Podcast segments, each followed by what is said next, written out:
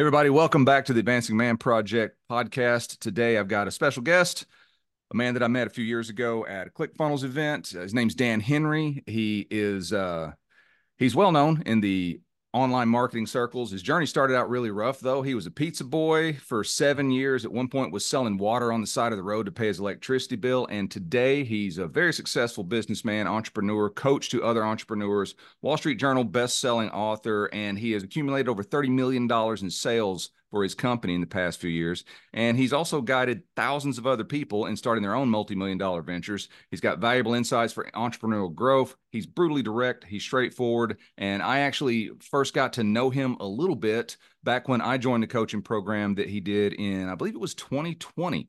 So, um, Dan, appreciate you having, or appreciate you being on the show. And um, let's get to, to talking about some fun stuff here, shall we? Yeah, man, I'm super excited to be on. We've known each other for a while, and it's it's pretty cool to be on the show now. Yeah, it is fun. So, what do you think? Just jumping straight into everything, what do you think are um, the biggest misconceptions that people have about Dan Henry? Well, that first of all, that's if you even know who Dan Henry is, which I don't expect most people to know. Um, but I think a big misconception about me, if you have followed me, is that I'm this wild and and crazy man uh, that well I, I don't really know what the biggest misconception is but pro- probably that i'm a mean guy right? Mm-hmm. and it's because i give direct advice and i don't hold back. And the reason for that is when i was growing up and this is just this is just my experience i had a lot of encouragement in my life. Even my grandfather he always said you, you can be whatever you want to be as long as you put your mind to it. And all these people encouraged me and they were they were great for doing that. But I I had big dreams, but I never knew how to like actually accomplish those dreams. And so I delivered pizza for 7 years listening to all this motivation, right? You can do it, you can do it, you can do it. And I got into the Tony Robbins stuff and all that. And eventually I got to the point where I'm like, okay, I get it. Y'all think I can do it but I'm not doing it. What the heck am I doing wrong? And so I started seeking out people who were just going to tell me as it is. And if I sucked, tell me that I sucked. Tell me why I sucked and just be like, hey, this is why you suck. And then from there, move on. And so I, I, I got that. I reached out to people that I knew would tell me straight. I, I one time worked for a company where the owner was a billionaire. It was a pitchman company. And um, I got it. It was at the same company where Billy Mays, the OxiClean guy, first got started as a pitchman. I got a job there, and I was pitching uh, cookware sets at like Sam's Club and whatnot. And the owner, who is a billionaire, I asked him. I said, "Hey, man, I want to get rich. You're rich. What do I do?" And he, at first, he's like, "Oh, don't worry about that." I'm like, "No, no, no. I'm serious. Like, like long term. You know, how do I really get rich?" And he looks at me and he says, well, "Let me ask you a question." Um, how many books per week do you read on money, on business, on entrepreneurship? And I was like, zero. And he goes, well, then you don't want to get rich. And I kind of like, for a second, got taken aback by that because it's the first time somebody was so direct with me. And he's like, listen, dude, he's like, you can't tell me that you want to get rich. And yet you, you're not reading a book a week or, or any books on how to get rich because there are so many books out there written by millionaires. And if you just sat your ass down and, and got off of uh, the, the television and just read the books, you you don't think you'd make more money a year from now than you do right now? And I was like, wow, you're friggin' right. And that was such brutal advice. And I took it immediately. And um, a year later, I, I told him I was quitting because I was making too much money in my digital marketing agency. Um, uh, or no, sorry, I was doing affiliate marketing. Uh, I was making too much money in affiliate marketing, and I left. And then I went on and and did things from there. So, you know, from that point, I, I realized that yeah, the encouragement is great, and I always try to encourage my audience. Hey, if I can do it, you could. I do all that, but at the end of the day, I find it much more useful to say, hey, this idea that you have, it sucks. It's not going to work. Nobody in the market wants it. I'll give you an example for my YouTube channel. I just did a call with a guy who was trying to sell animated explainer videos to businesses. And mm-hmm. I told him straight up, I'm like, nobody buys that anymore. They bought that in 1998. maybe 2005. That's old school. Nobody does that anymore. People are looking for authentic video. They're not looking for these cheesy little animated explainer videos. You you don't have a hot offer anymore. Like nobody wants what you're selling, dude. Um, hmm. and you just got to tell people that sometimes. Like, here's how you fix it. Stop the noise. Stop the BS. Stop all this. You know, we live in this soft world right now where you got to tiptoe around it and just say, look, this is what you're doing wrong. I know this because I have the data. Here's how to fix it. Mm-hmm. And I just find that that's more, it might not be very empathetic, but it's more compassionate. You know, empathy mm-hmm. is when you walk by somebody who has a, a rock sitting on their chest and they're like, uh, and you're like, oh my God, that must feel terrible. And then you keep walking. Compassion is where you come, you grab the rock, you get it off the person so that they can breathe again. And you go, hey, moron, how the hell did you get in this situation? you know? Yeah. So I, I'm, a, I am not an empathetic person. I'm a compassionate person. Yeah. What was the first book that you read after that guy gave you the, that advice?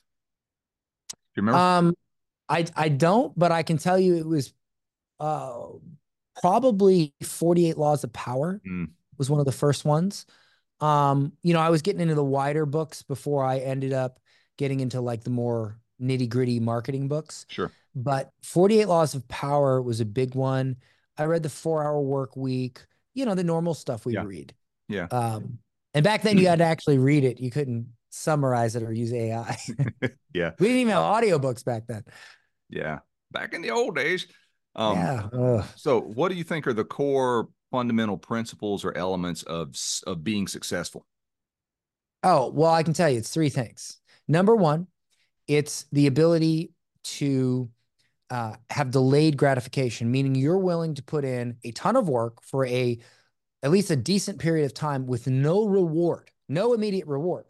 And that will then give you a reward at some point, which you can then build on. The problem is society has set us up to fail today because everything is engineered for us to get an instant reward. You want a dopamine hit? Just look and see who liked your post on Facebook. You want, uh, you hungry? Uber Eats. You want to get somewhere? Uber. Everything is instant today. And so people get programmed to expect an instant result. So when you're an entrepreneur or you're trying to be successful and you start doing things and they don't give you an immediate reward, our brains automatically go, oh, something is wrong. You're not doing it right. Quit, do something else. But in reality, you have to do that thing for a while in order to get the data you need to make it work. And that is why it makes no logical sense to quit. Because when you say, I'm going to quit, what you're really saying is, I have all this data on what doesn't work, and I'm just going to throw it away. And in order to do the thing that works and figure it out, you need that data, and you're just giving it away.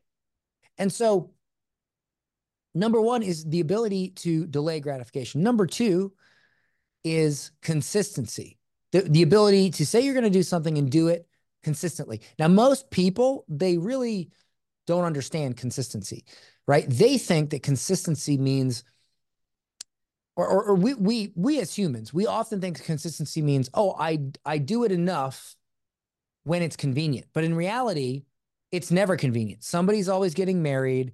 Uh, you're always going to get a cold here and there. Things happen. Life gets in the way.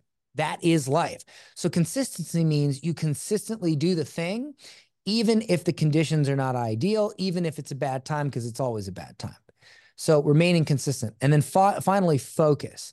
And again, focus is something that most people, we don't understand automatically. And Steve Jobs said it best focus is not what you choose to do with your time, it's what you choose not to do with your time, which means useless conversations with your friends. Like I have friends that I've been friends with for 15 years. And to this day, I get texts from them with a funny uh a funny meme or something i don't respond to it. Why? Because why am i going to sit there and take time out of my day to respond to your dipshit meme you sent me? Like what are you what are you doing that you're you're, you're finding these things and se- you know I, I don't engage in stupid behaviors like that. And so focus is saying i'm not going to go out to dinner with you unless there's something to talk about that's going to enrich both of our lives per- personally, professionally, or spiritually. I'm not going to hang out for no reason. I'm not going to answer you and say, oh, that's a funny meme because there's no purpose. There's no purpose to it. Okay. So focus is about taking all the crap that we do as humans every day that means nothing and just saying no to it so we can focus on the things that matter. Delayed gratification, consistency, and focus. You do those three things and and and and you're going to win. And then of course there's always the well how do I get over my own emotional BS to be able to do those things? Well, that's another story. But those right. are the three things that are going to make you successful. Um a lot of the the audience that I have for this show is in the uh, their dads and they a lot of them are dads with young kids you have a son bruce he's mm-hmm. is he five or six he's like five and a half five and a half yeah um same age as my son my son just turned five back in october and um those are really good core fundamental principles of success not just in business but like if you if we were going to talk about uh, you know working out fitness uh, i know you're yeah. a jiu-jitsu guy you know any any any area like that any area what, life yeah what fundam what are your fundamental principles around being a father specifically I have a most people would consider me a very weird father. Um, I don't take the I don't take the approach my dad took. I, I don't take the normal approach. My number one rule is dad. And I, am not a perfect dad. Okay. B- believe it or not, there are times just the other day where uh, I'll, I'll, I'll be vulnerable here and I'll tell you, my wife and I went out to this um, place called Coffee and Kids and it's a place where the parents sit around and drink coffee and there's this big play area with like a little mini soccer field and all this cool stuff for the kids to play so the kids go and play the parents sit there and drink coffee and chat or they're on their laptops right so we take him there and me and my wife sit down we open our laptops and i'm working on something i was scripting a youtube video or something like that my wife was working on something for her religious studies and bruce is out there playing and in my head, I'm like, oh, okay, this is all normal. Well, my wife says to me, you know what Bruce said to me the other day? And she's like, and I'm and I'm like, what? And he says, he said he wished that he had a parent that would play with him when they took him to the park. And I was like, what? I was like, he said that. And you know, in my head, I didn't realize that it, just didn't register, you know? Like I'm seeing all these kids out there. I'm thinking, because when I was a kid, I was like super independent. I'm like, you know, F off. I want to go do my own thing. So I just naturally assumed that we're going to sit there on our laptops and he's going to um, uh, play with the kids. But apparently, in his mind, he really wanted, and I and I do notice that he doesn't really care too too much about other kids. He more cares about his parents, which is very odd because I was not the same way. Um, and so I, I looked at my laptop and I thought, okay, I could sit here for the next hour and work on this YouTube script. And I look over at my son and he's on the soccer field and there's no one in the soccer field because it's, it's hard for him because nobody speaks English here. And, and obviously he doesn't speak Spanish yet. And I see him playing with himself in the soccer thing, kicking the ball around. And I look at the YouTube script and I'm like, you know what? This can be done later absolutely it can be done later. I'm not, my net worth is not going to go down. And if it did, it would be minuscule. Like, I'm good. So I close the laptop. I say to my wife, why didn't you tell me that? Right. But I, I, I close the laptop, I get up and I go out and I play soccer with him for probably 30 to 45 minutes. And then some other kids come in and they start playing with him. And then I was like, well, I don't want to be the weird adult playing with all these kids. So I bow out and he's now he's playing with the kids. Um, and it's like little moments like that where when I was first starting my company, I, I, I probably would have stayed on my laptop. And I've just realized that at the end of the day, man, look, I've I've had the nice cars. I have nice car, you know, I've I've had a yacht, I've had mansions. Um it, it doesn't really it's more fun to get the mansion than it is to live in the mansion, you know? And I've yeah. realized through self-reflection that I like the journey more. You know, I like the journey more. And so I just don't put as much weight into those things anymore. And I, I try to spend more time with my son, with my wife, because when I go to sleep at night, if I'm a bad father, I can't sleep. If I lost money, I can completely sleep because I know I can make it back. Right. You don't get that time back with the kid at that age. No, you can get money back. You can't get time back. Yeah. And, and as far as like the journey and like, yeah, you say you had the yacht, you had the mansion. Um, and, and that's great. But having the kid, in my experience, and tell me if this is yours as well, is every single day is another step on that journey of of being a dad. It's not like you get a kid and now you're done. Like like you, you know you see what I'm saying? It's like it's like every day there's there's some new thing, there's some new joy, there's some new piece of development that's happening with my kid where I'm just like, wow, this is awesome. You know, there's a little bit more awesome that stacks on top of it every single day. Whereas like if if you're just chasing stuff, yeah, okay, you get a great car, now it's sitting in the garage and you can drive it when you want to, but the thrill disappears, I guess is the best the best way to say it. It sort of dissipates over time.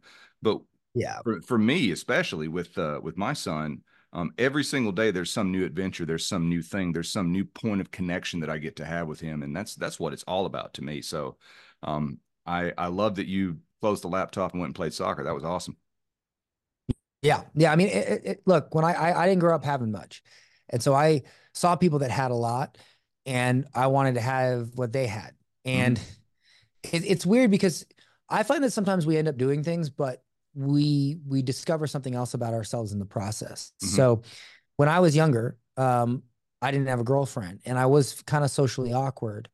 And so I came up with this ingenious plan to meet girls.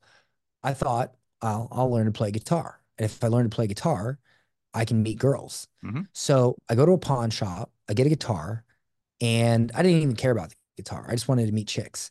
So I get the guitar and I start playing it.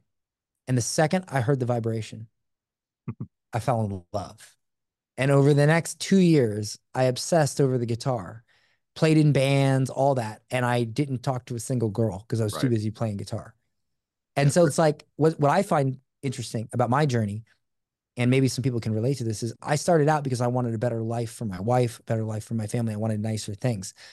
But as I, I got into this, I realized that like what I really like is creating something, whether it's free, whether it's paid, whatever, putting it out there and seeing people enjoy it, seeing people either laugh at it, get entertained by it, make money from it, or even get offended by it. React to it in some way, engage with it in some way. Because when I was younger, I wanted to be a famous rock star, and that didn't work out for me. But I just I was able to simply find a different stage. And on that stage I can shine. And so sometimes we get it in our heads that we want to be amazing and we just don't we we have a talent but we're we're not on the right stage, mm-hmm. you know? Like if you're if you're really good at at rapping, you shouldn't be in a metal band, you know? Well, unless you're maybe like no those no, you, you know, hy- you, hybrid metal no, bands no no you, you still shouldn't be in a metal band you, you're right you're right you still shouldn't i agree with you but but the point is, is that most of us have an unfair advantage in life, something about us that we're really good at. And the tragedy for most people is that they grow up their whole lives and they try to accomplish something that they don't have an unfair advantage as, and they don't use their edge. They don't use their unfair advantage. And so they go through life thinking that they have nothing, thinking that they can't ex- excel in anything when in reality is they simply didn't use the superpower they were given because they didn't explore enough to find it. And for me, what was key was exploring enough of me to find what I was truly good at. And it was something that I never thought possible. Um, a lot of it's speaking. You know, I used to have an issue with speaking when I was younger where I would, and I still do it. You might notice it. I repeat myself a lot. I'll say something and then I'll say the same thing like three times and I'll, I'll kind of ramble. And I've really struggled to make what I say more concise. And now, even though I'm still not great at it, I've ended up making millions of dollars speaking from stage, which is something I never thought I would have been able to do because I was the worst communicator when I was younger. But I developed that superpower and here we are. That's cool. I uh, there's a lot of parallels between our, our stories. I too was um, wanted to be a rock star when I was a kid. Um, played professionally for a while, um, and I too had issues speaking when I was a kid. When I was when I was really young, like not really super young, but like when I was in middle school, elementary school, I had this terrible, terrible stutter, and so I would get picked on and stuff every book report day. And then and and then I go on to become a performing strongman and keynote speaker. So I, I like that Yeah. idea of of taking it's not even that it's that it's a weakness and then turning it into a strength, but it's like like you said, an untapped superpower. There's something in there that There is. that that can There's be always something. you just like you said, just have to find the right stage to put it on. So um I like that. It's good stuff. Um let's shift gears a little bit and and talk a little bit about specifics around parenting and dad life and stuff. How do you personally handle moments when you get angry or frustrated or or things aren't going the way that you want them to when you're having interactions with Bruce?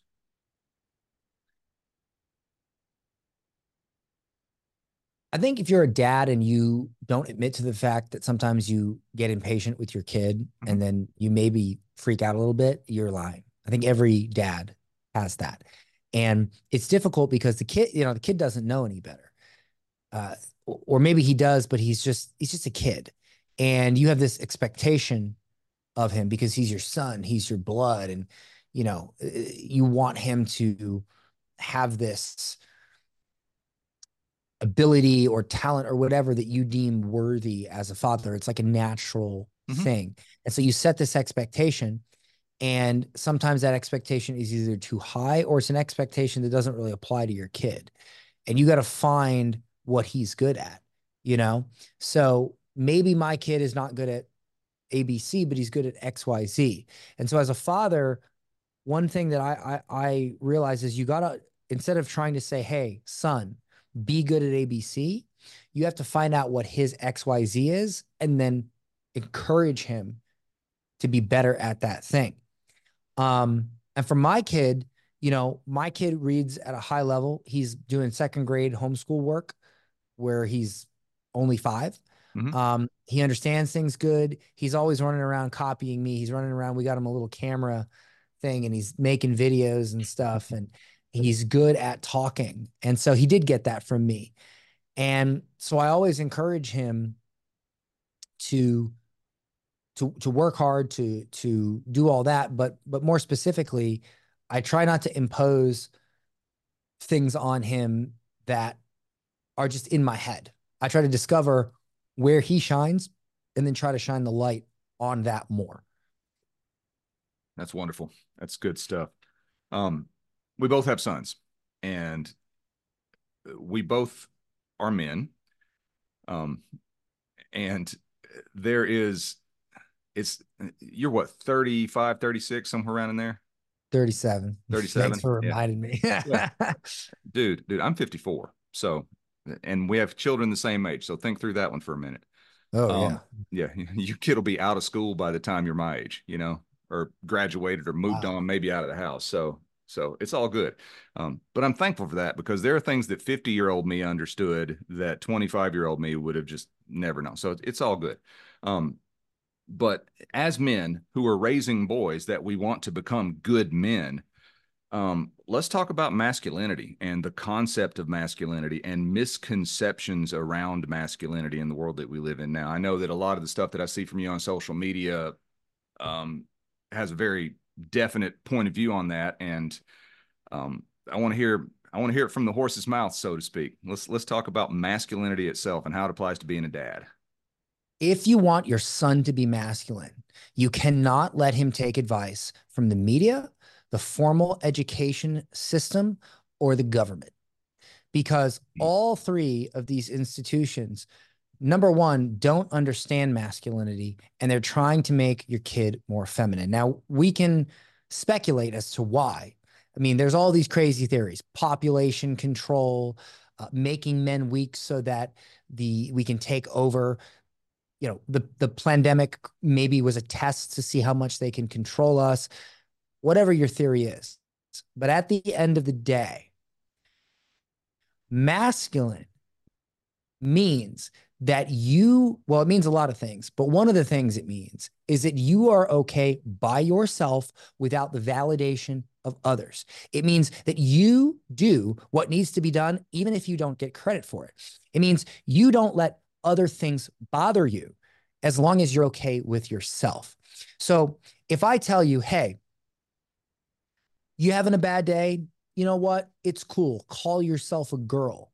And if everyone around you doesn't call you a girl as well and doesn't think like you do, then you have permission to freak out, scream, act in a horrifying way, and exhibit incredibly toxic and unstable behavior. And that's okay because they should be respecting the thing that you made up in your head. That is not masculine. Masculine would be, hey, you do what you want to do because men do what they want to do. And if somebody doesn't like it and they don't agree with it, that's fine. If you're okay with it, you don't need them. You don't need their validation. You don't need them to tell you that you are this or that. You know you are, and that's good enough for you. That's being a man. That's being masculine. And another example is, you know, your buddies come to you and they say, Hey, we're all going drinking. You coming? And you say, No, I'm going to stay home and I'm going to read a friggin' book. And they say, oh man, don't be a pussy. Come on, bro. Don't be a nerd. Let's go drink. For you to say, uh, okay, I'll, I'll be, I'll be, I'll be a man and I'll go drink. There's no difference between that and freaking out that somebody doesn't think you're a girl when you clearly have a penis. Okay. At the end of the day, a man will say, Hey, you know what? I don't want to drink. And a man does not do what he doesn't want to do. A man does not let other people pressure him into doing something he doesn't want to do. A man does what he wants to do. And so I think that we have a profound misunderstanding of masculinity, both on the the, the bro side of things and on the uh, rainbow whatever side of things. And that's what that's what I think. If you want your kid to be a man, you teach him to be a man because if you put him in school, whether he's a dude or a girl or a tree or a number, he's not going to be masculine.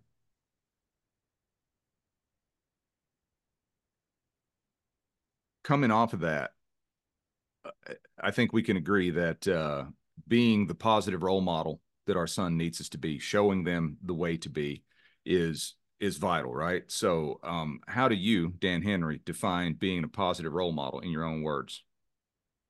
Man, that's the friggin' hardest thing it's it's so hard to be a good role model for your kid, mm-hmm. especially mm-hmm. when you work from home because you know you're dealing with things as an entrepreneur you're dealing with things that most people don't have to deal with. And there's times when you get stressed and you get pressured and you freak out.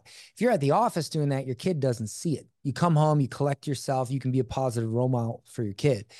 But as a as somebody who's like a, a, a entrepreneur especially somebody who makes money from home or works from home, it's hard because they'll end up seeing your worst moments sometimes because they're always around. Mm-hmm. And that's a struggle I have is my kids always around.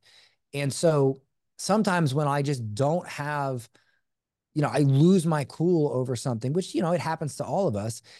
They, he sees that and, and it, it friggin' kills me.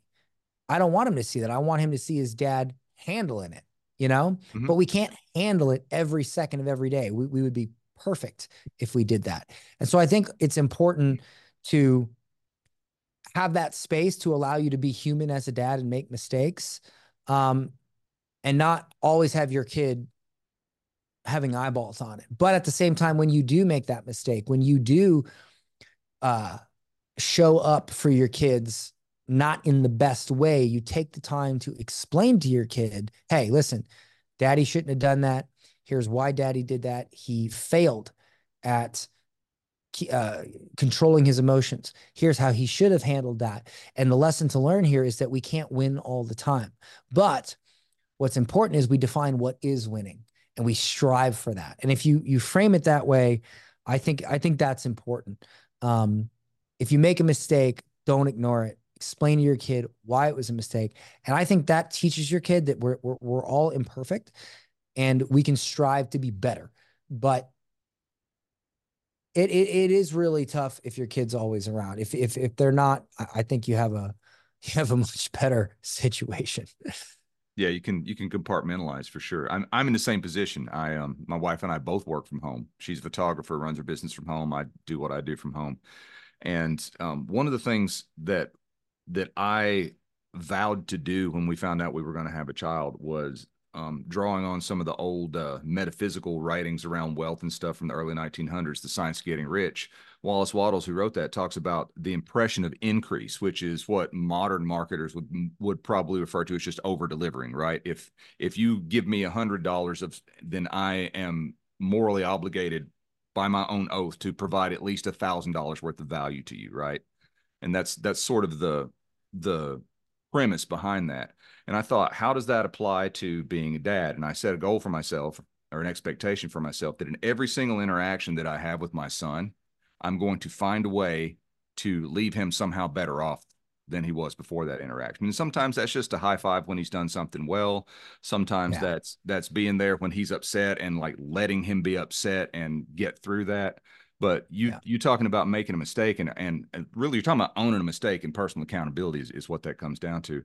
I had a situation and I've talked about this before, but I, you may not know about it. I um my dad passed away in 2020 and not last year but the year before so what was that 22 um, on my dad's birthday i was i was feeling it right and i'm i'm sitting around and i'm kind of sad and i'm kind of bummed out about it and my son starting to pick up on things asks me says daddy why does your face look like that and i'm what does my face look like and he says he looks at me kind of examines me and says well you look sad and I had a I had a moment where I wanted to push back against that, and I'm like, I, I can just say, no, I'm fine, going. It's you know, no big deal, daddy's fine or whatever. But but I instead chose to tell him why, and I said, well, today's my daddy's birthday, and he's gone, and he'll never get to know you, and just you know, spend about a minute 90 seconds just laying it all out is what I was feeling. And by the time I'm done, I got tears streaming down my face, you know, snot and all of that stuff. And he just looks at me and goes, "Oh, okay," and goes on about his business, right? and and I realized after the fact that what I did there was model for him what it looks like for a grown man who's experiencing grief to express that in a healthy way. So I owned yes. that spot and like like and and there was there was pushback, you know, because because I was brought up in the era of boys don't cry. And my parents didn't do that, but just societally, that was a thing is you're not supposed to cry if you're a boy. And I decided that that's not the kind of kind of son that I want to raise. And so I'm actually grateful I, for moments like that. I'd love to hear it. Yeah. Tell me something. I'll give you my take on that. Mm-hmm. Masculinity is not teaching men to not show their emotions. It's teaching men to not let their emotions affect their performance. You can show your emotions, you can admit to your emotions all day long. But it's when you let those emotions affect your ability to perform as a man. Now we're going into not being masculine. But I don't believe that being honest about what you feel is non masculine. Yeah. Um, however, there, I will say this, and I'm not saying I, I like the fact that this is true. I will say this women tend to dis to not respect you when you show your emotion. They'll sit there all day long and they'll tell you, "Oh, I want a man that'll cry. I want a man that'll share his emotions." Men need, and they'll they'll advocate it. They'll they'll get in the streets and they'll hold up signs and they'll say, "Let men, you know, men need to be more in touch with their emotions." But I promise you, the second you start showing those emotions too much, women don't respect you as much. And it's not, it's literally down to the core, like evolution. Women look for men that can keep them safe because that's what they've been doing for thousands of years. If a woman feels safe with you and a woman feels like you can protect her, she's going to look for the strongest male. Why do you think women go after a lot of young girls? They go after bad boys. And they, oh, I don't know why. I just like bad boys. It's because they assume in their brain that a bad boy is most fit to protect them. All right. And they don't even realize this. This is, this is thousands of years of evolution in in in, in psychology, but they want to go after the stronger male. So while I do agree that as a man, it's okay to show your emotions, I would still say be cautious showing them too much around your, your female partner, because if you, if you do it too much, doesn't matter what they say, they will not respect you as much as a man that can keep themselves together. Okay. Now, I don't think crying over your father one day out of the year meets that criteria. But if you're one of these dudes who's always constantly hard on their, you're not going to get as much respect from women. That's just not how women's brains work. I see what you're saying. And um, tying that back to a point that you said earlier, I think that, I think that needing the respect of a woman can be you can go too far down that road as well and then it becomes Yeah. it becomes Simple. like because like you said earlier a man doesn't do what he doesn't want to do so uh, are we defined by by how respected we feel by a woman or are we defined by our own self-respect and that's that's a, obviously an Well, individual well, that, that's a nice way to make a philosophical argument on it. But at the end of the day, if you're with a woman and she does not respect you, your life is going to suck. Like it, it just is what it is. And there are certain things that if you do, the woman will lose respect for you. And one of those things is showing uh, showing your emotions too much. Because when you show your emotions too much, it does affect your performance. A woman wants to know that you can perform, that you can hold down the fort, handle the house, protect, provide. And if you're always crying and freaking out and being emotional, most women will view that as a sign of weakness. Okay. If it's too much and they won't respect you and they'll start treating you like someone not worthy of respect, they'll speak to you poorly. They won't let you lead, et cetera, et cetera. And you can argue with this all day long. I've seen it. Um, I've experienced it myself. You have to maintain a balance between being vulnerable, but also being strong enough to not let that vulnerability affect your performance. If you want to, if you want to keep that respect from your woman. that makes sense yeah Yeah. i think I, I think we're saying the same thing just coming at it from different angles there Yeah. Now, and again, obviously, if you get friggin', you know, cancer and you're sitting there and you're like, oh my God, I'm going to die in three months and I really don't feel good about it. At that point, you know, there's an exception. Like I'm sure Right. the woman would, you know, but on a normal everyday basis, if you're always like, oh my God, my emotions, the woman's not going to respect you, plain and simple, because Yeah. you're not. You're not being a man because you're letting that vulnerability and you're letting those emotions affect your performance, which is a completely different thing than sharing. Yeah, totally, totally. You made a post the other day. Um, we're we're recording this in the wake of uh, Russell Wrestlegate. you made a post the other day that uh, Oh that said that people's obsessions with what Russell Brunson did was why they were poor, why they were broke or whatever, and they need to get back to work. And I just chuckled at that because I agree with you completely. Um, but something you said a minute ago about like allowing emotions to control your your ability to perform. Um, I don't even know what the what it's about, but I keep seeing things pop up in social media feed that apparently NFL fans are mad about Taylor Swift or something like that, and and they're all upset Oh. and they're in arms about it. And and I'm like, just like you said earlier, like about the meme, I'm like, this is not worthy of me paying attention to. But like, how unmanly is it to allow a, a, very successful, very talented songwriter, uh, whether whether you like her music or not, she's she's made her mark in the industry.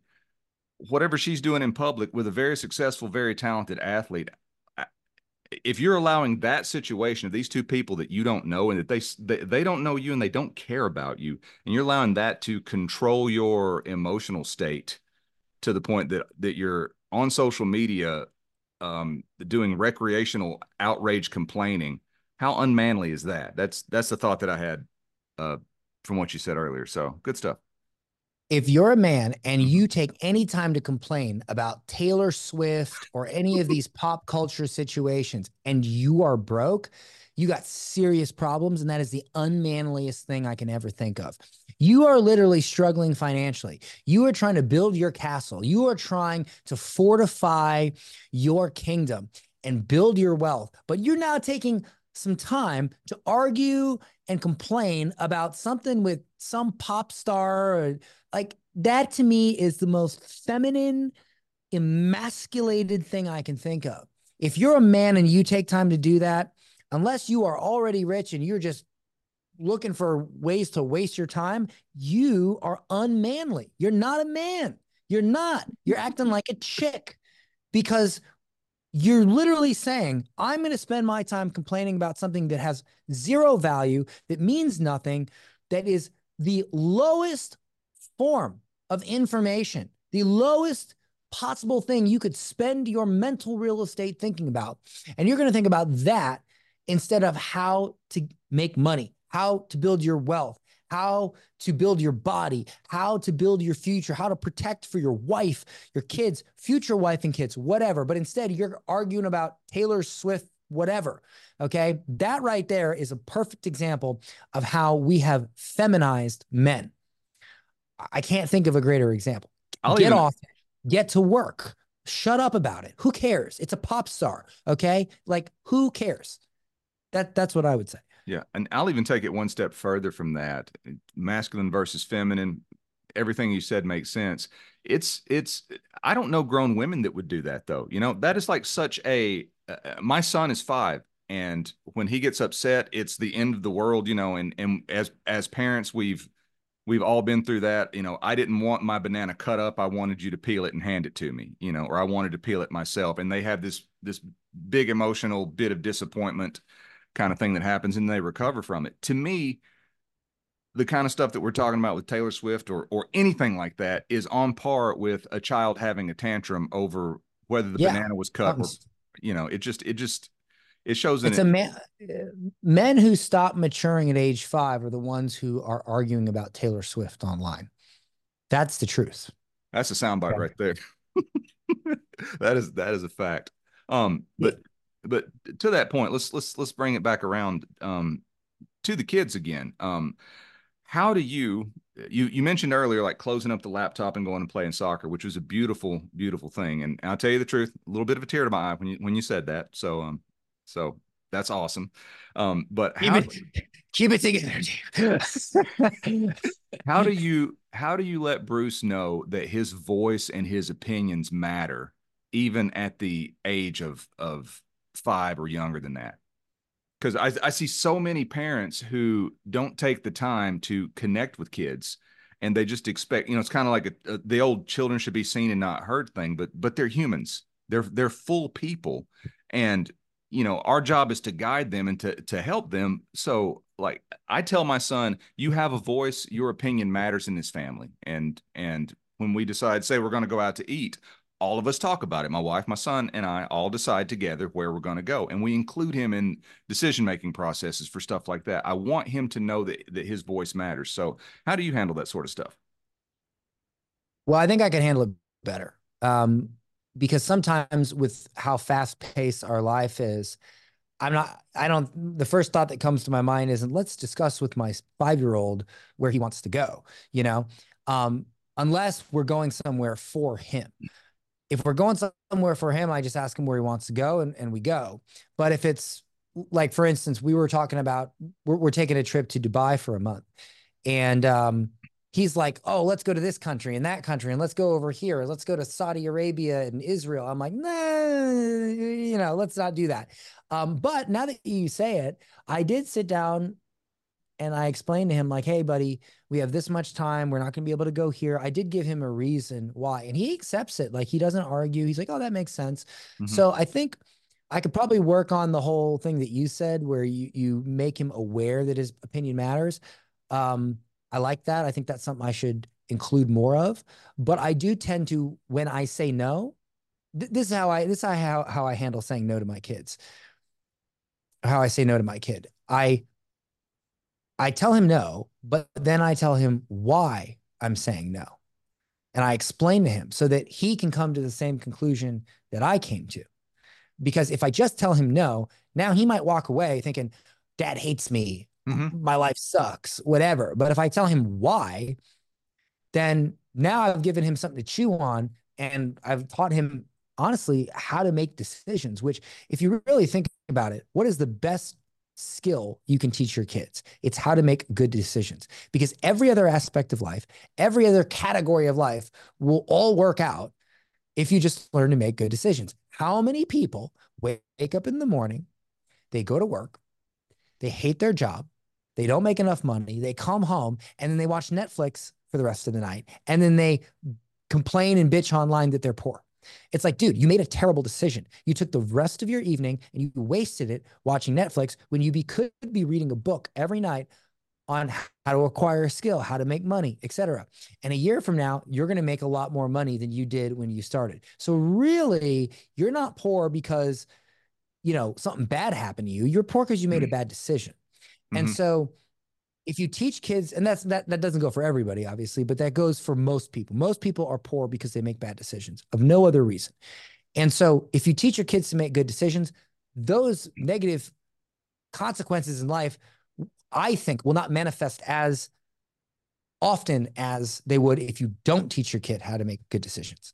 I agree completely. And I think that at the core of teaching the skill of making good decisions, especially with really young kids like we have, is teaching them the skill of emotional regulation and understanding just because you feel like throwing the toy across the room, there are consequences to that. Just because you feel like this yeah. is the end of the world.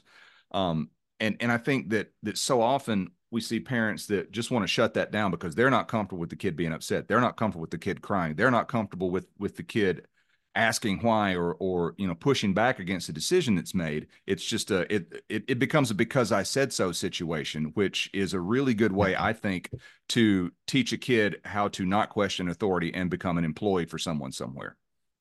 Yeah, you got but you got to it's hard to remember that every single interaction you have dozens or even hundreds of interactions with your child every day mm-hmm. little ones, little micro interactions. And you got to constantly reevaluate. I, I view it like system thinking. So if you view being a dad as systems thinking, you can improve as a dad rapidly because you can say, okay, the experience happened. That's one point of the triangle.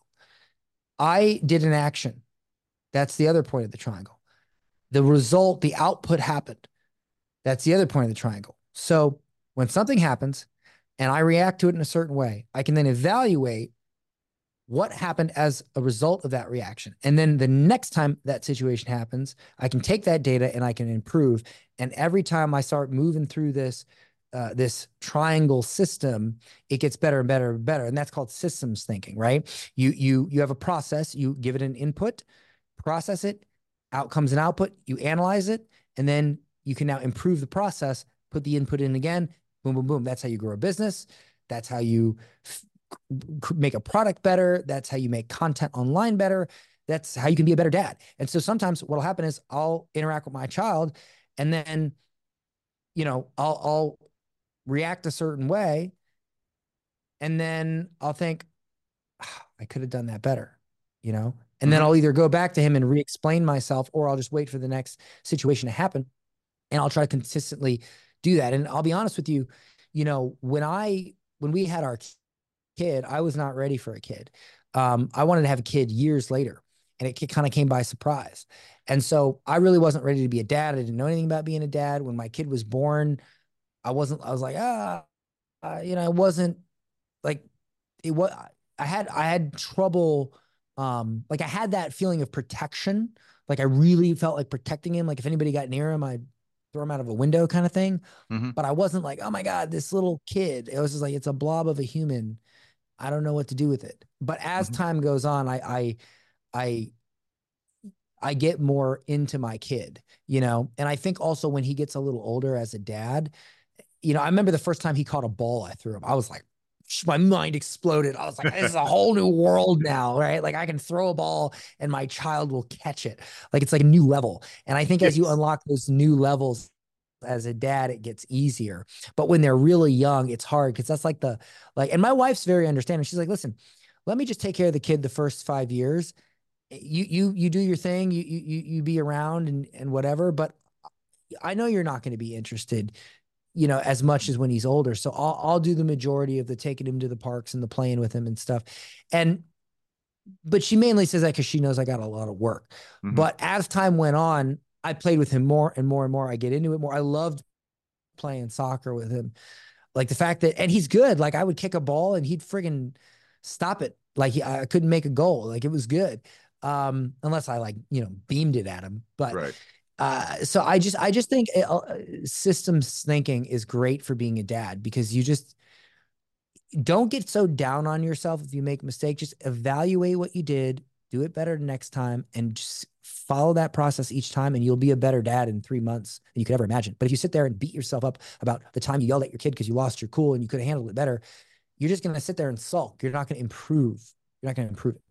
Yeah, I um uh, my background in fitness and and movement and all that sort of stuff i had a very that that that catch the ball experience that you had i had a very similar experience to that when my son rolled over for the first time because I, knowing a bit of, of, about how the nervous system develops and the you know the um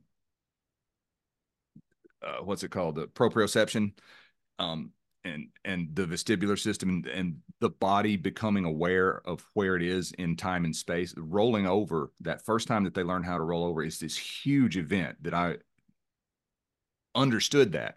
And so like, i was just i was beside myself started crying. I was like all over the place. I'm like yes this is the greatest thing ever. And then like you said each successive time that a milestone like that is hit like we we put him in t-ball last year and he's he's just beaning it and just you know got a really strong arm and, and he runs really fast. And it's just it's cool to see that that unfold that way. It's such a simple thing right? Like he yeah. runs fast. Like that's such a simple thing. But when you're dad and you see your little yeah. thing that came out of your your pecker start running across yeah. the soccer field you're like wow. You're like oh my god my sperm is running towards the goal. Like you know it's just an ama- it's an amazing it's an amazing thing and and to, to to that point, we do a thing in February. We started doing it last year that each day leading up to Valentine's Day, we take cut out a little heart and we write something on it about him, and we stick it to the wall near his little place where he has his desk where he draws and and writes and stuff. And uh, the first one that we did today, we said, uh, um, "You are kind," and we stuck that up there because we always stress kindness. Um, and I asked him, "Is there anything that you want us to write on there?" And he said, mm, Tomorrow, can you say that I'm fast? And I'm like, Yes, we can. yes, we absolutely can. Um, but that whole thing comes from since since he was born.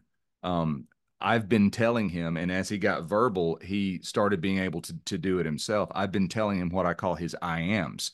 And the way that wound up playing out in, in a fun story is when he was probably three and a half, we were at the playground. He climbs up to the top of a slide and he's getting ready to go down it. It was new. He'd never done it before and he he gets this look on his face, this like look of fear. And I'm like, "What is it, kiddo?" And he's like, "I feel nervous, Daddy. My stomach feels jumbly." And I'm says, "Okay."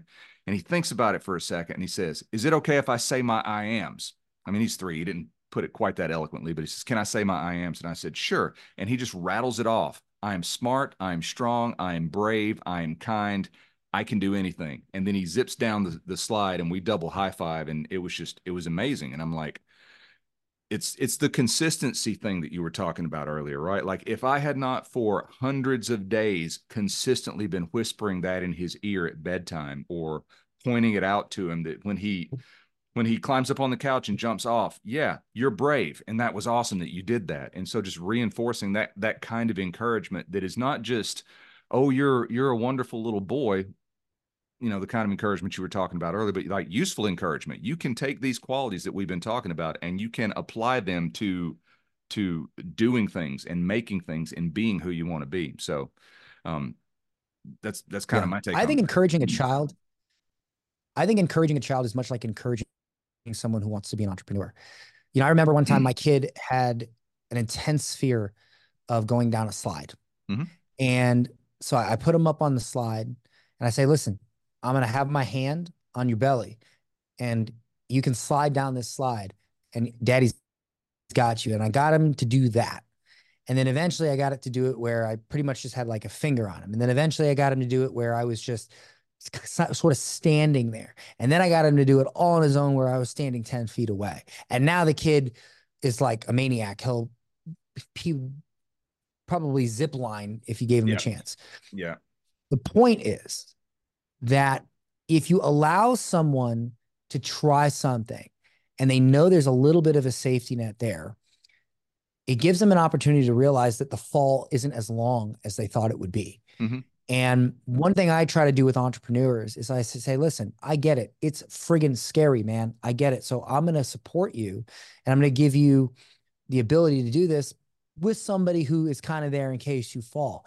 And really, in reality, we're, we're not going to catch you you're just going to realize that you don't need to be caught. Right. Right. And that's, so, that's because mo- yeah. most people, most people don't realize how much they can do. Instead, they focus on this idea that they can't do it. Mm-hmm. But in mm-hmm. reality, if they just got that out of their head, they can do a lot more than they think they can.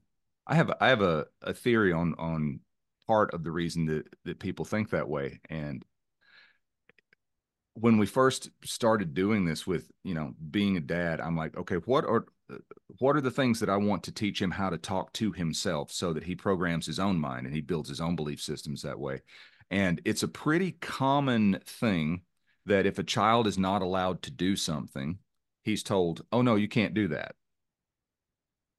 And yeah. I, my wife and I agreed, we're never going to tell him he can't do something.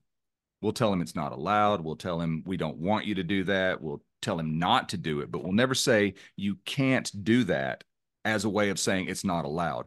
And it was interesting because when he was probably three years old, he he did something. I don't remember what it was. We were around um, my wife's family, grandparents, aunts and uncles, and all that. And he did something that he wasn't supposed to do. And a relative said, No, no, no, you can't do that. And he said, and he had already done it. He did it, and then he was told, You can't do that as a as a way of like, um, that's not allowed. And he said, But I already did. And I'm like, That's my and then, son. It, well, here's the thing. You're telling him he can't do something that he's already done. And I'm like, how many hundreds of thousands of times do kids hear you can't do that? You can't do that growing up? And the effects. Well, you know why? You know, you know why they hear that. That's just how things were done back in the day. Sure. And so it's for for for years, it's it's complete like put it this way. I don't like to tell my kid he can't do something. Yes, my father said that. His father said that. His father said that because that's just what was done. But as you grow in this world, you discover new and better ways of doing things. Similar to like in the UFC, when UFC first came out, these guys were like not that great of fighters, right? But now they've adapted their training and their methods mm-hmm. so much that these guys are they're all even a, a 15th ranked guy is super good. Sure. You know, a, a guy who's not even ranked today would smash a champion from 20 years ago because the game has evolved. And I think some parents today, we are evolving with the game. And so what I try to do with my son is if I instead of saying no, you can't do that, I say, "Hey, do you think it's a good idea to do exactly. this? Do you think if you do this, what do you think will happen? Oh, well, then this will happen. Do you want that to happen? No, I don't. And I let him come to the conclusion on his own that, nope, that's not the right thing to do. And I just feel that's a much more effective way of totally. getting your kid not to do something and saying, don't do that. Yeah. I, I think that because I said so is like the laziest cop out. I never thought about why this is the way that I'm doing things approach. It's it's just lazy, right? Um, so yeah, I, I agree with you totally on that. And and there there are a number of other phrases that we don't use. I don't tell my son to be careful, ever, um, because if I tell him be careful, what I'm really saying is I don't trust your judgment. There's danger ahead, and you're not equipped to handle it. What I will tell him instead is, hey, be aware that if you go out, that if you grab that tree limb, it's it's rotten and it might break. Or hey, you're up there. What's your plan for getting down?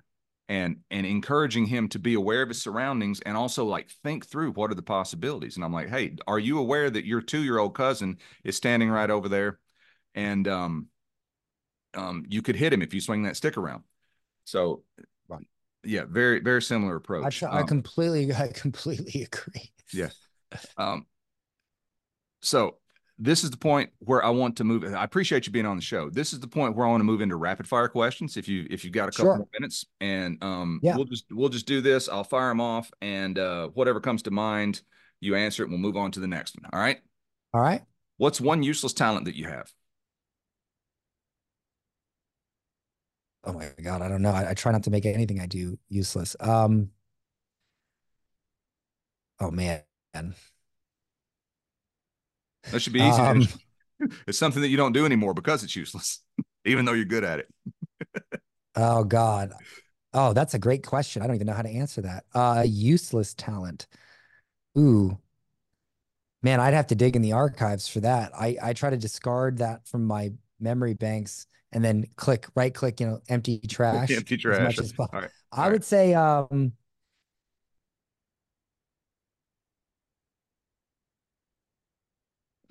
dude, I don't even know if I have an answer for that.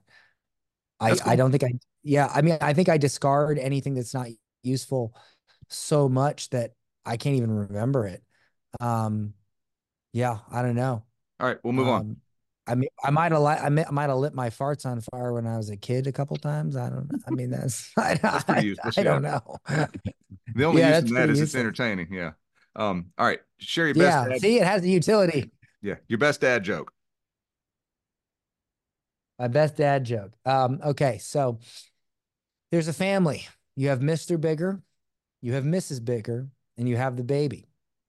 Who's bigger? Mr. Bigger, Mrs. Bigger, or the baby? All of them. No. The baby, because he's a little bigger. Oh, that's good. I like that one. I like that one. I, I got one for you. You can throw in Bruce today. Knock knock. Okay. Who's there? I eat mop. I eat mop who? Oh, nice. That's a good one. That's a good one. Um, all right. How about a personal mantra or belief that you want to make sure that you pass on to your son? Um, I'll probably pass this on to him when he's a little older, but effort is irrelevant. Only output matters.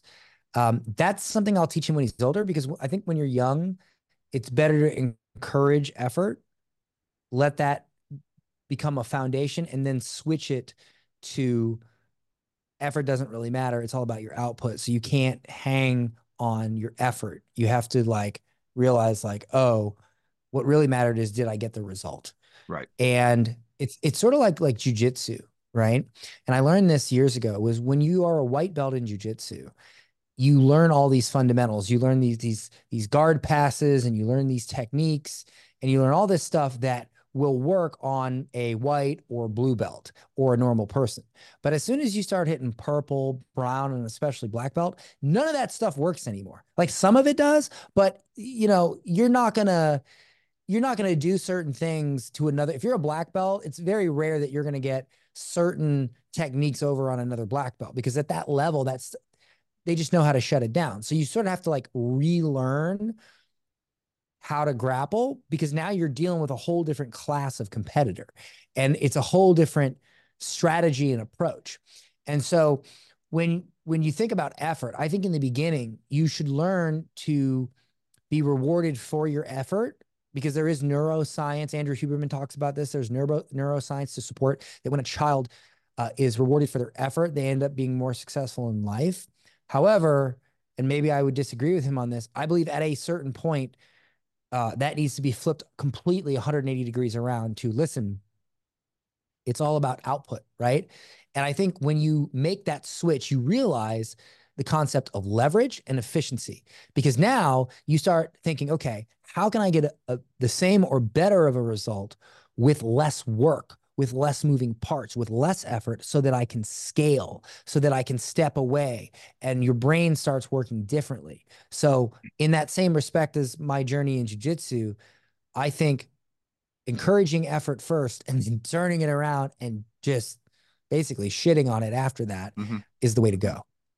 Well, you have to learn how to give effort before you can can learn how to scale effort back and be efficient with effort. So that makes a lot of yeah. sense. It's just I know way too many people who focus on their effort. They say, "Well, I work so hard. I just." I, remember I had this this uh this friend one time, and I I tried to give her advice, right? And she was the type of person who would go out and she'd work her butt off. She'd get this a little bit of money because you know people that work hard they generally don't make the most money, and she would go out and go to the bar, get her nails done, go to the salon, go on vacation, and she'd be left with nothing.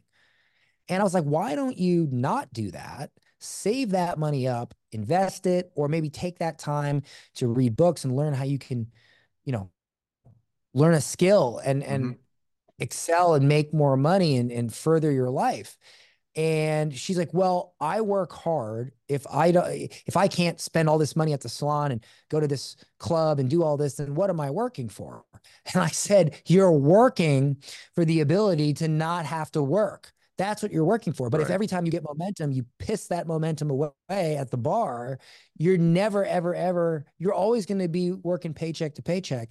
And she just didn't, you know, she didn't get it. And most, most of us who don't, who aren't awake, uh, we live in this. We live in this machine, in this matrix that's, hey, I work hard, therefore that means I must spend my money to reward myself. Whereas the way I think about it is, hey, I work hard, I've accumulated this money. Now I'm going to take this money and I'm going to leverage it so that I don't have to work as hard to make the same amount of money. That's how I think. And that's how most successful people think. And that's how I was taught to think by successful people. And I believe that's why I and others That, that, that's, I believe, when we become successful, when we begin to think like that. I agree completely. Um, speaking of others, what is your favorite business book that comes to mind off the top of your head? Oh man, I'll tell you, I, I, I'm gonna grab it for you right now. Okay.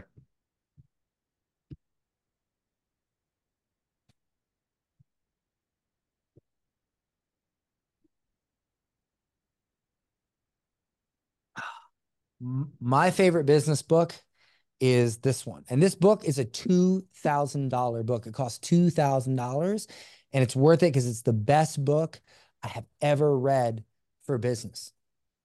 And full disclosure, I did not pay $2,000 for this book. I was given this mm-hmm. book for free by uh, Russell Brunson and Dan Kennedy's team.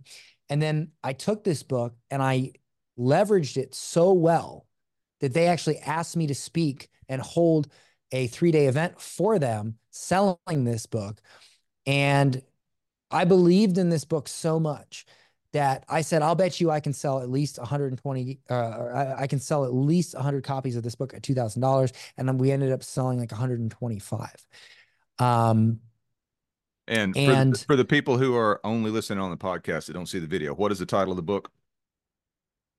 So the title of the book is Magnetic Story Selling by Dan Kennedy and Russell Brunson. But I'm going to be honest with you, I don't like the title of the book. And here's why it makes it sound like it's a book about how to tell really cool stories, when in reality, everything you need to know about this book, um, or everything you need to know about branding, about how to influence, about how to know exactly what to say to grow your brand, grow your business online, like it's all the fundamentals are all here. Like there's no step by step email swipe here. It's right. the fundamentals that will teach you. I mean, I don't care if you're writing an email, you're you're speaking on stage, you're doing social media content. The depth of knowledge in this book is worth way more than two thousand dollars, and you know, I just it's my favorite book. I I reference it constantly because it's everything. You know, Dan kennedy's one of the if he's the goat, not the pioneer in in direct. He's the goat. He's the greatest of all time in direct response marketing. And so this book, I've read his other books, but they don't even compare to this book. This book is actually a cleaned up transcription of multiple seminars he held years ago that cost ten, twenty thousand dollars to attend. And Russell cleaned all of them up, put them in this huge, massive book. Mm-hmm. And I mean, there's stuff in here that like, I mean, I, I I don't even know what to say. Like it's just it's it's. I mean, I, there's a um a free uh that event that I hosted. Yeah. I taught a lot of concepts from this book. And if you go to writelikedan.com, you can actually watch that event for free. You don't have to buy the book, but I teach a lot of stuff in this. And if you go to writelikedan.com, you can watch that event for free. And it's it's oh my God. It's if you want to create influence, persuasion, grow your business. It's the best possible thing you can watch. And that's writelikedan.com. Very cool. Um, what yeah. is you, moving on to the next uh, rapid fire? What's your favorite parenting book? Um, it's I forget what it's called. Uh, it's by a Navy SEAL. Um, it's a green book. It's by a Navy SEAL on parenting, and I don't remember. And I, re- I remember I read a passage from the book where, and look, the best book on parenting I've ever read had a section where it talked about how the father took his son's PlayStation and threw it in the pool and made him fish it out. And at first glance, you might think, oh my God, that's horrible. But when you read that story in the book and you read the circumstances surrounding it and why he did it, it makes so much sense. And this is coming from a Navy SEAL who knows how to lead a team. And he took those same leadership lessons and applied it to his son. And he's crushing it as a parent. Uh, the book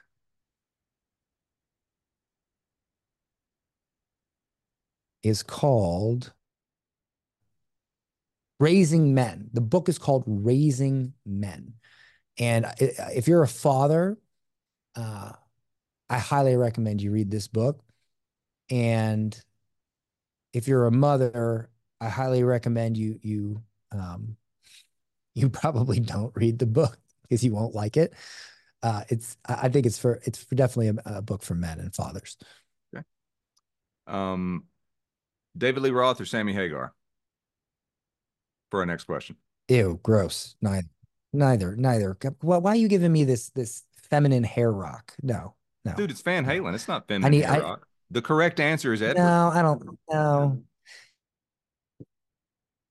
Listen, bro, if you look like a chick when you're playing guitar, I'm not interested. Unless you're Def Leppard, uh, my guilty pleasure. But other than that, I was, I was, I was, I just wasn't into that feminine rock.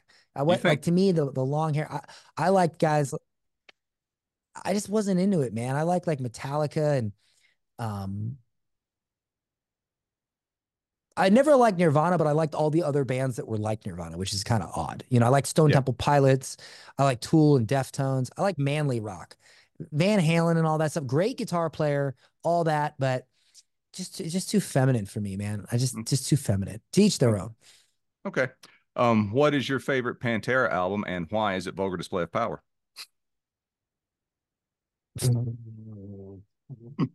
well, come on, that's an e- of course, of course it is. Of course it is. Right, but um, why? I mean, Pantera. Well, look, I mean, you know, Pantera was one of those ba- bands that was a mold breaker, you know, and they changed the industry.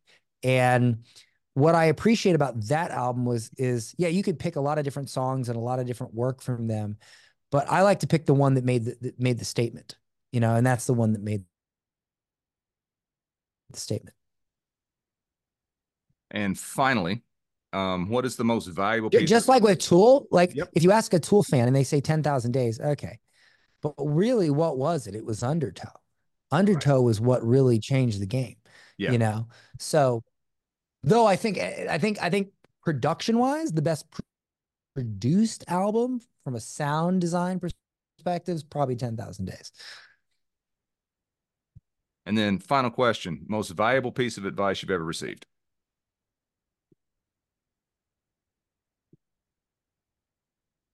I've received a lot of valuable piece of advice. Um, here's what it is. Most people who are successful and then lose it all figure out a way to make money and then they do something else. Cool. That is the most powerful. And and hmm. every time I have lost money in my life, it's because I've done something other than the thing that I'm really good at that makes me a lot of money. Very good. All right, Dan. I appreciate you being. We get bored. Yeah, I appreciate you being on the show. I yeah, we get bored, and, and and entrepreneurship is not about entertaining you. Entrepreneurship is about making money, making an impact. It's not there to entertain you. Buy buy a dog. You know. Good advice. So, most valuable piece of advice you've ever received is buy a dog. Got it. all right, yeah. Dan. I appreciate you being on. I know you got to bounce, and um, that's all we got for today. If anybody wants to find you, where is it? Getclients.com. Getclients.com. Uh, you'll love my YouTube channel, which is youtube.com slash Dan Henry. And I'm also pretty active on Instagram at Dan Henry. Um, uh, look forward to connecting with you. All right, cool, man. I appreciate you being on. Guys, have a great day.